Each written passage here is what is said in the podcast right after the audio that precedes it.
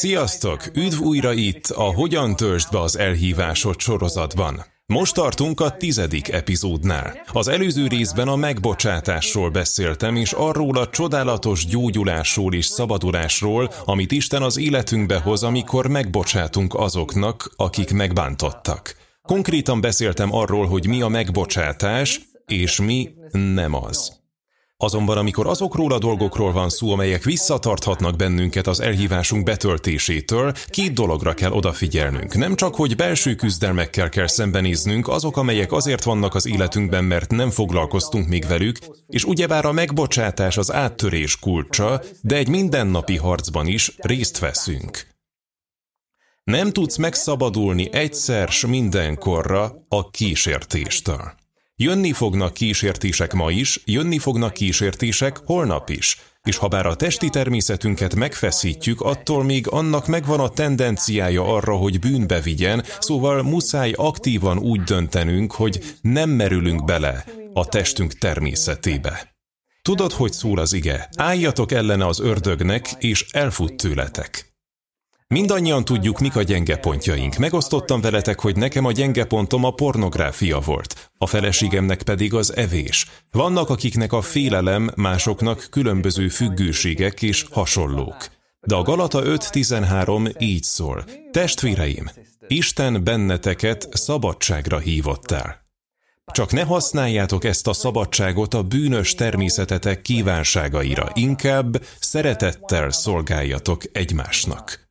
Szóval keresztényként nem arra lettünk elhívva, hogy a bűnös viselkedés rabjai legyünk, arra lettünk elhívva, hogy szabadok legyünk, és hogy azt arra használjuk, hogy másokat megáldjunk és szolgáljunk. Szeretném, ha tudnád, hogy Jézus vére nem csak, hogy képes megtisztítani a múltbéli bűneitől, de valójában sokkal-sokkal több erő áll rendelkezésedre a mindennapi harcaidhoz, mint amennyiről valószínűleg tudsz. Vágjunk bele a tizedik epizódba. Hadd beszéljek nektek a kegyelemről, az áttöréshez vezető kulcsról. Lehet most ezt gondolod, kegyelem? Én már megértettem a kegyelmet, a kegyelem mentett meg. De mégis mi köze van ennek a mindennapos harcaimhoz? Nézzük csak meg, mi az, amit eddig ismertünk a kegyelemről, aztán szeretnék veletek megosztani valamit, amit az Úr megmutatott nekem egyszer, amitől leesett az állam, és megváltoztatta a mindennapi keresztény életem menetét. Megosztok veletek igéket is, amik megmutatják, hol található ez a kijelentés az új szövetségben.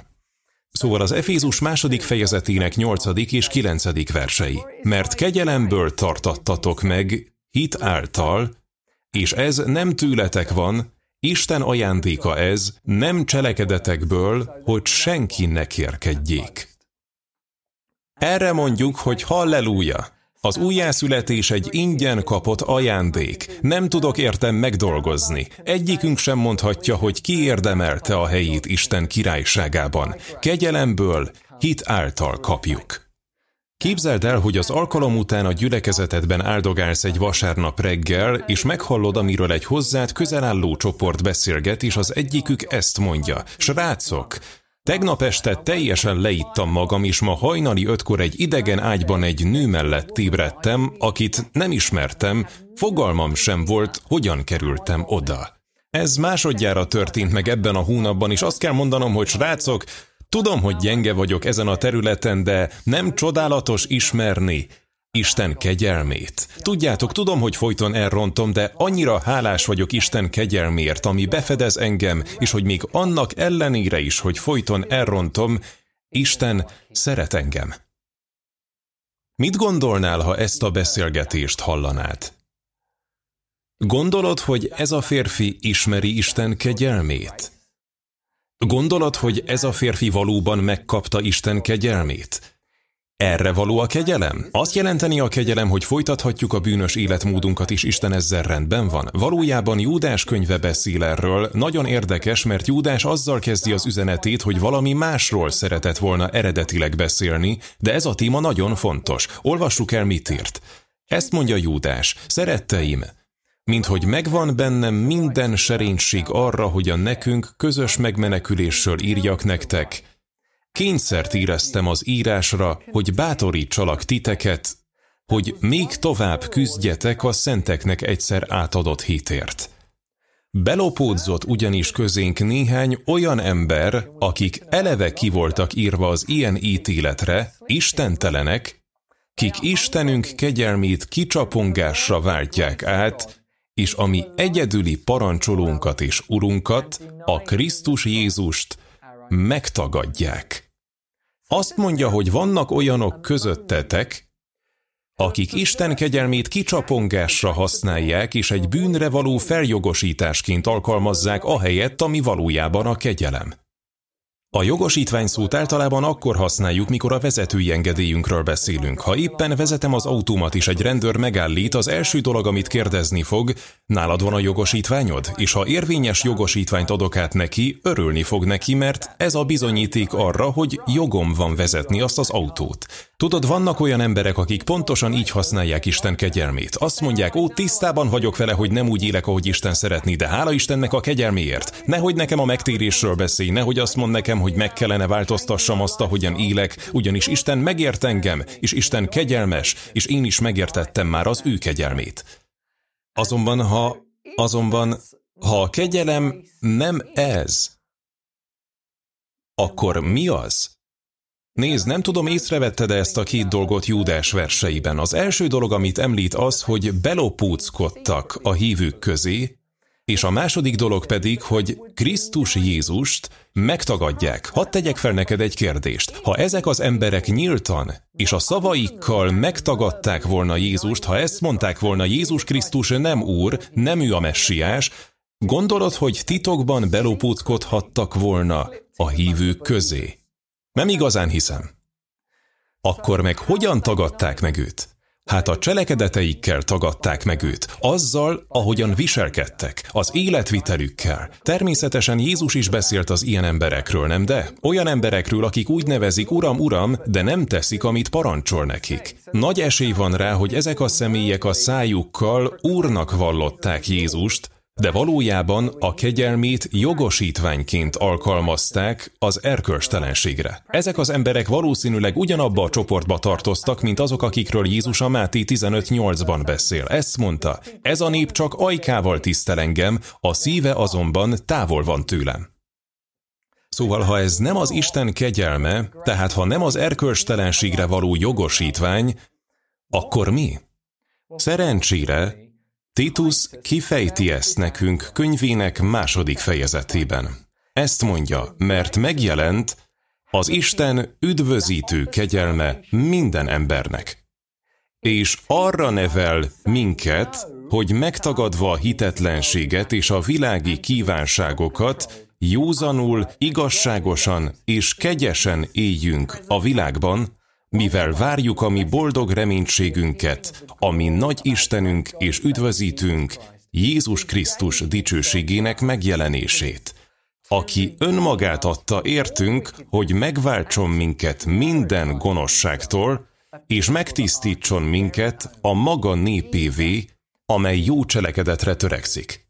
Szóval az Isten igazi kegyelme arra tanít, hogy nemet mondjunk az istentelen és világi szenvedélyeknek, és azt írja az ige, hogy épp észszel igazságosan és istenfélelemmel éljünk a mostani korban. Tudod, vannak, akik azt gondolják, hogy hát egyszerűen csak emberek vagyunk, bűnösök vagyunk, és bűnös életet fogunk élni, amíg Jézus vissza nem jön, és aztán majd megyünk a mennybe, és ott majd tökéletesek leszünk. Aztán ezt egy kifogásnak használják a mostani viselkedésükre. Viszont nagyon tisztán kimondja az ige, hogy épp észszel igazságosan és istenfélelemmel éljünk éljünk a mostani korban, aztán még egyértelműbbé teszi. Azt mondja, így várakozzunk, amíg Jézus visszajön. Azt a, ez az, ez az, amit az Isten kegyelme valóban tesz egy ember életében. Na szóval most, hogy tudjuk, mit jelent a kegyelem, hadd meséljem el, mit mondott nekem Isten egyik nap az uhany alatt. Ott álltam az uhany alatt, úgy vettem észre, ezekben a pillanatokban hallom meg Isten hangját a leggyakrabban, amikor is nincsen semmi más, amiről gondolkozhatnék, éreztem, hogy Isten szól a szellememhez, és ezt mondja. David, nem érted a kegyelmemet. Emlékszem, azt gondoltam magamban azt a, azt hittem, kapizsgáltam már, hogy mit jelent az ő kegyelme, szóval csupa fül voltam, éreztem, hogy Isten ezt mondja nekem. David, Ha megértetted volna a kegyelmemet, akkor akkor kérnéd a kegyelmem, mielőtt bűnt követnél el, nem utána. És akkor megértettem, hogy a kísértés pillanatában kellene, hogy kérjük Istent, hogy adja a kegyelmét, ugyanis a kegyelme az, ami megtanít és ami erővel ruház fel arra, hogy nemet mondjunk a kísértésnek, és hogy ne essünk bele a bűnbe. Nem azt mondom, hogy teljesen tökéletesek leszünk, de azt igen, hogy rendelkezésünkre áll erő a kísértés pillanatában, ami képessé tesz arra, hogy ne essünk bűnbe. Van valami, amit jó, ha megértünk.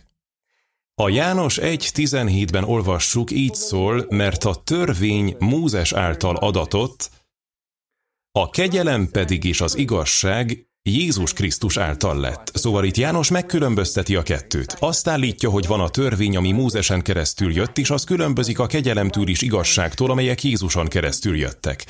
Nézzük ezt át egy kicsit, és ismerjük meg, mi a különbség a törvény alatti élet és a kegyelem alatti élet között, ugyanis a Szentírás nagyon konkrétan kijelenti, hogy már nem a törvény, hanem a kegyelem alatt vagyunk. Nézzük, mit mondott Jézus. A Máté 5.21-22-ben így szólt. Hallottátok, hogy megmondatott a régieknek. Ne ölj, mert aki öl, méltó az ítéletre. Miről beszél Jézus? A törvényről, igaz? A tíz parancsolatról. Tisztán kimondja, ne ölj.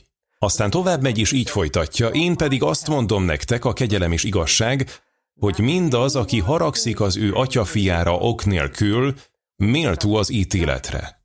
Aki pedig azt mondja az ő atyafiának, ráka, ami azt jelenti, te ostoba, te idióta, méltó a főtörvényszékre. Aki pedig ezt mondja, bolond, méltó a gyehenna tüzére.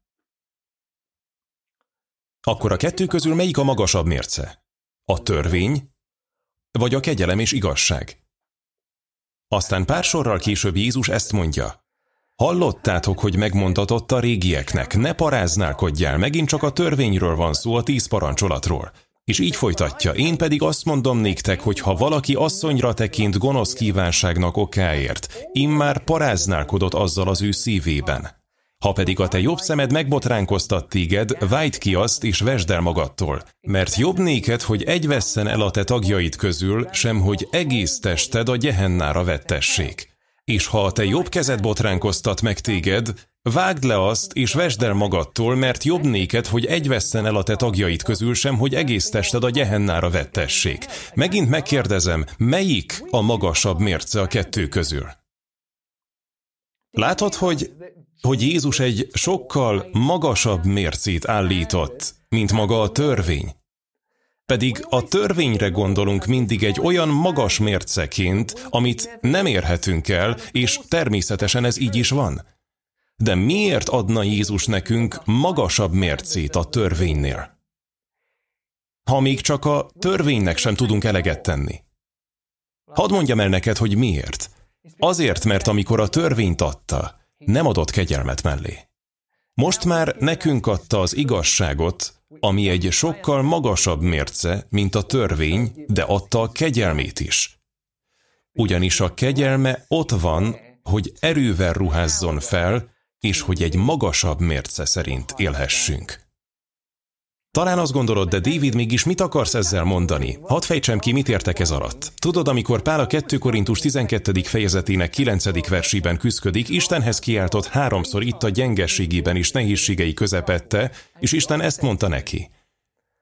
Elég neked az én kegyelmem, mert az én erőm erőtlenség által ér célhoz.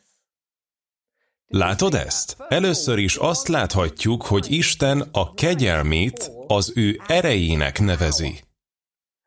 Aztán pedig azt mondja Pálnak, hogy a te emberi gyengeségedben az én kegyelmem lesz az erőd ahhoz, hogy felülkerekedj, és hogy győzedelmeskedj, és hogy áttörést tapasztalj.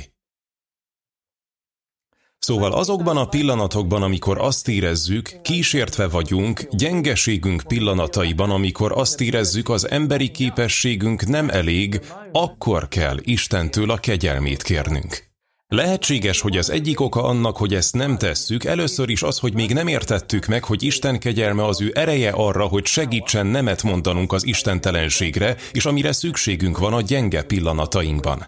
A második dolog pedig, hogy talán bár már megértettük, lehetséges, hogy nem mindig hisszük el abban a pillanatban, hogy az ő kegyelme elég, hogy képessé tegyen nemet mondani, és hogy képessé tegyen kitartani. Szóval gyakran végül bűnbe esünk, vagy önsajnálatot tartunk ahelyett, hogy bíznánk Isten kegyelmében, hogy segítsen felülkerekedni az adott helyzeten, amiben találjuk magunkat. És gondoljunk csak az elhívásunk betöltésére. Nincs erre jobb példa, mint Pálapostól. Az élete vége felé ezt mondta a 2 Timoteus 4 hétben. Így szólt, a nemes harcot megküzdöttem, futásomnak végére érkeztem, a hűséget megőriztem. Mit értett ez alatt Pál? Azt értette, hogy betöltöttem az elhívást, amit Isten az életemre helyezett. Tudod, Pálapostól a legcsodálatosabb dolgokat tette meg Isten királyságáért, de nézd meg ezt, 1 Korintus 15.10. Figyeld, mit mondott. Isten kegyelme által mégis azzá lettem, aki vagyok. Elmondhatom, hogy irántam való kegyelmét nem pocsékoltam el. Sőt, sokkal többet dolgoztam, mint a többi apostolok, valójában nem is én tettem mindezt, hanem Istennek velem lévő kegyelme. Szóval Pál nem csak az újjászületését írta Isten kegyelmének a javára, Pál mindent, amit Isten királyságáért tett, neki tulajdonított minden erőfeszítését, amit Isten szolgálatába tett, minden gyümölcsöt, amit Isten királyságának termett, mindent Isten kegyelmének tulajdonított, mert megértette, hogy Isten kegyelme, ami az ő ereje, nagyban befolyásolja a mindennapi életünket. Hogyan járhatunk mi is ebben a kegyelemben? A Szentírás két olyan dologról tanít, ami kegyelmet hoz az életünkbe. Az egyik a hit. Már beszéltünk a hitről, kegyelemből hit által van üdvösségünk, szóval hiten keresztül kapunk kegyelmet. Egy másik dolog, amit az ige háromszor is említ, Jakab 4.6, de még nagyobb kegyelmet is ad, ezért mondja, Isten a büszkéknek ellenáll, az alázatosoknak pedig kegyelmét adja, szóval a másik az alázatosság. Hogyan működik ez a gyakorlatban? Én így tapasztaltam ennek a működését az életemben. Akkor lép életbe, amikor egy olyan helyzetbe kerülsz, amiben tudod, hogy lehetetlen lenne győzedelmeskedned, lehet ez egy kísértés. Lehet ez valami, amire Isten hív, hogy tegyél, és tisztában vagy vele, hogy az emberi képességeiden túlmutat, az emberi gyengeségedben nem tudod megtenni. Szóval először is szükség van az alázatosságra. Térdre borulhatsz, és mondhatod, hogy Istenem, nem tudom ezt megtenni. Isten válasza, igen, tudom. Ezért is mondta meg előre, nálam nélkül semmit sem tehettek, de megalázzuk magunkat és elfogadjuk a tényt, hogy Istenem nem vagyok képes rá. Nincsen meg hozzá az erőm, lehetetlen számomra győzni ebben a helyzetben. Ezt nevezik alázatnak. De ha igazán meg akarjuk alázni magunkat Isten igéje alatt, akkor nem maradunk lenn a földön, ugyanis Isten egyértelművé tette az igéjében, hogy akarja az ő erejét alkalmazni az életünkben, hogy meg akarja tenni a lehetetlent rajtunk keresztül. Szóval ezután hitben fel is kell állnunk, és ezt mondanunk, Istenem, én képtelen vagyok rá, de tudom, hogy te meg tudod tenni rajtam keresztül. Szóval itt jön be a hit. És ahogy a hitet és alázatot párosítod, az fog történni, hogy Isten kiárasztja a kegyelmét rád. Felruház egy olyan erővel, ami a természetes képességeiden túlmutat, és képesítesz, hogy nemet mondj az istentelenségre, és igent arra, amire hív téged, vagy hogy győz a körülményeiddel szemben. Érdekes néha azt gondoljuk, a körülményeink jelentik a problémát. Hadd mondjam el neked, hogy nem a körülményeid jelentik a problémát. Nagyon gyakran a hazugságok, amiket elhiszel, jelentik a problémát. Azt gondolod, ez a probléma túl nagy Istennek, azt gondolod, hogy erre a problémára nincs kegyelem, vagy hogy Isten kegyelme nem elég. Azonban, ha párosítod a hitet és az alázatot, meglátod majd, hogy Isten kegyelme több, mint elég arra, hogy ezen a helyzeten átvigyen, és hogy képessé tegyen téged arra, hogy győzz, és gyümölcsöt teremj abban a szituációban is. Szóval kik azok az emberek, akik megértették és elfogadták Isten kegyelmét? Azok, akik mindig mindent tökéletesen csinálnak? Nem. Azok, akik valóban megkapták Isten kegyelmét, győztesek, igen, szembe kell nézniük nehézségekkel, igen, szembe kell nézniük kihívásokkal, de győztesek. Miért? Azért, mert nem a természetes képességeikben élnek, hanem Isten kegyelmének erejében. Szóval felülkerekednek és felülkerekednek és felülkerekednek, és tudják, hogy Isten ereje munkálkodik bennük, nem a sajátjuk. Tudod, ha Isten kegyelmét erkölcstelenségre való jogosítványként használod, az nem dicsőíti meg Istent. Isten olyan embereket keres, akiknek megvan a hitük és az alázatosságuk arra, hogy igazán megengedjék Isten kegyelmét működni bennük, olyan erőteljesen, hogy mindenki körülöttük tudja, hogy ez Isten munkája, és ezért ő kapja majd a dicsőséget. Az Efézus beriekhez írt levél harmadik fejezet, 20. és 21. verse így szól. A bennünk működő ereje által Isten mérhetetlenül többet tud tenni, mint amire kérjük, vagy amit el tudunk képzelni. Dicsőség Istennek mindezért a gyülekezetben és a Krisztus Jézusban, minden nemzedékben, örök időkig. Ámen. Szóval hadd emlékeztesselek, sokkal több erő áll rendelkezésedre a mindennapi Istennel való járásodra, mint amit valaha el tudnál képzelni. Hadd bátorítsalak, hogy higgy, hogy alázkodj meg. Alázkodj meg Isten előtt, és járj Isten kegyelmének erejében. Imádkozzunk! Atyánk, köszönjük neked, hogy minél többet tanulunk a te kegyelmedről, annál jobban felismerjük, hogy még jobb, mint amit eddig hittünk. Köszönjük neked, atyánk, hogy a te kegyelmedben van megbocsátás és üdvösség, urunk, és hogy akárhányszor elrontjuk, leborulhatunk a térdünkre és bocsánatot kérhetünk, és tudhatjuk, hogy te kiárasztod a te megbocsátásodat, mint ingyen ajándékot a szívünkbe, atyánk. Viszont kérünk, hogy vigyél bennünket a következő szintre, urunk, ezzel a megértéssel, hogy a te kegyelmed ott van, hogy tanítson bennünket, hogy erővel ruházzon fel a gyenge pontjainkon is. Atyánk, kérünk, hogy fejleszt ki bennünk azt az alázatot is, hitet, ami ahhoz kell, hogy a te kegyelmed erejében járhassunk. Urunk, és hadd dicsekedjünk a gyengeségeinkben, mert tudjuk, hogy a Te kegyelmed elég nekünk, és hogy a gyengeségeinken keresztül Te megdicsőülsz, és erősnek mutatkozol. És Uram, imádkozom, hogy a Te kegyelmed által tegyél mindenkit, aki ezt most nézi, képessé arra, hogy felülkerekedjenek a helyzeteiken, a körülményeiken, a kísértéseiken, amikkel szembenéznek ma is, holnap is, a következő nap, hogy lehessünk győztesek az Isten kegyelme által. Jézus nevében. Ámen. Találkozunk a 11. epizódban.